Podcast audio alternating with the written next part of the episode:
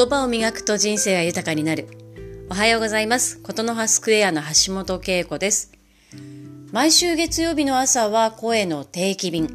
4月18日月曜日の朝です。静岡は雨続きなんですよね。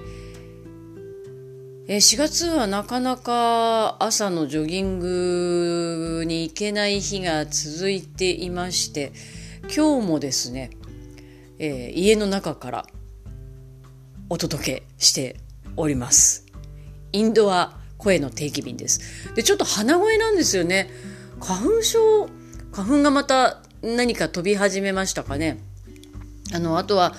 ちょっとね、肌寒い日が続いてますので、コロナもちろんなんですけれどもね、風邪ひかないように皆さんどうぞお気をつけください。今日はですね、最近友人の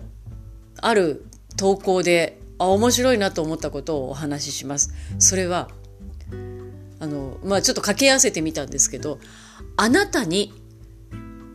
守護神って誰ですか？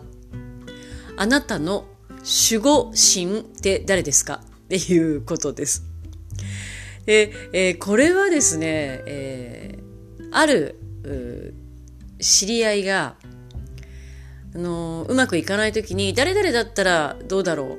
う、誰々だったらこういうときどうするだろうっていうような、ちょっと問いかけの投稿を SNS でされてたんですね。で、私も実はそういうことを、考える癖があって、うまくいかないときに、いわゆるこう自分を置き換えてみる。主語を変えてみる。主な言葉ですね。だから、私は何々するではなくて、誰だったらというふうにそこを変えるんですね。例えば私の場合は、目の前でどうしようかなって迷ったときに、アンパンマンだったらどうするだろうっていうのはよく考えるパターンなんですね。この状況でアンパンマンだったらどうするだろう。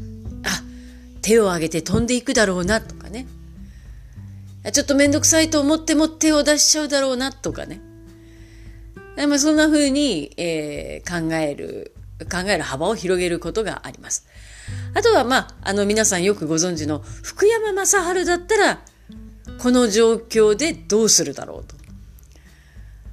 雅治はチャレンジが好きだからきっと一歩を踏み出すだろうとか、でもチームを率いて、ライブをするとなると、こういう選択はしないのではないか、こういうリスクは犯さないのではないかとかですね。そんな風に主語を入れ替えて考える。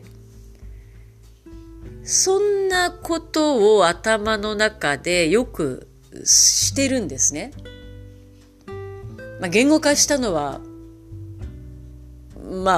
初めてじゃないけれども、そんなに今までないですけど。で、それが知り合いの投稿と相まってですね、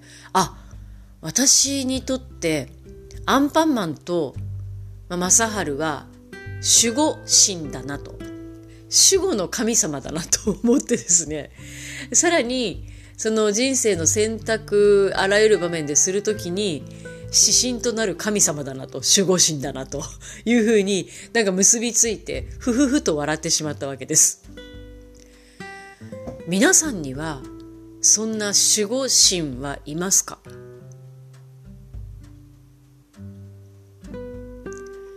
別にその素晴らしい人とか素晴らしい存在じゃなくてもいいと思うんですよね。部長だったらとか、社長だったらとか、ね、目の前の仲間、友人、誰々ちゃんだったら、誰々さんだったら、いろんな立場に、置き換えて考えてみると、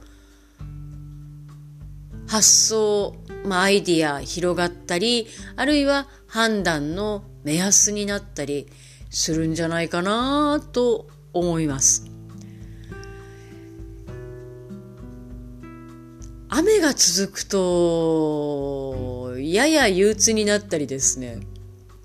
ちょっとこのところいろいろ食べ過ぎてしまって体が重かったりですね、思うようにちょっと進んでいないなということがあるんですけれども、正春だったらどうするだろうと思いながら、今週も私はスタートしたいと思います。皆さんの守護神探してみてくださいね。それでは今週も笑顔でいってらっしゃい。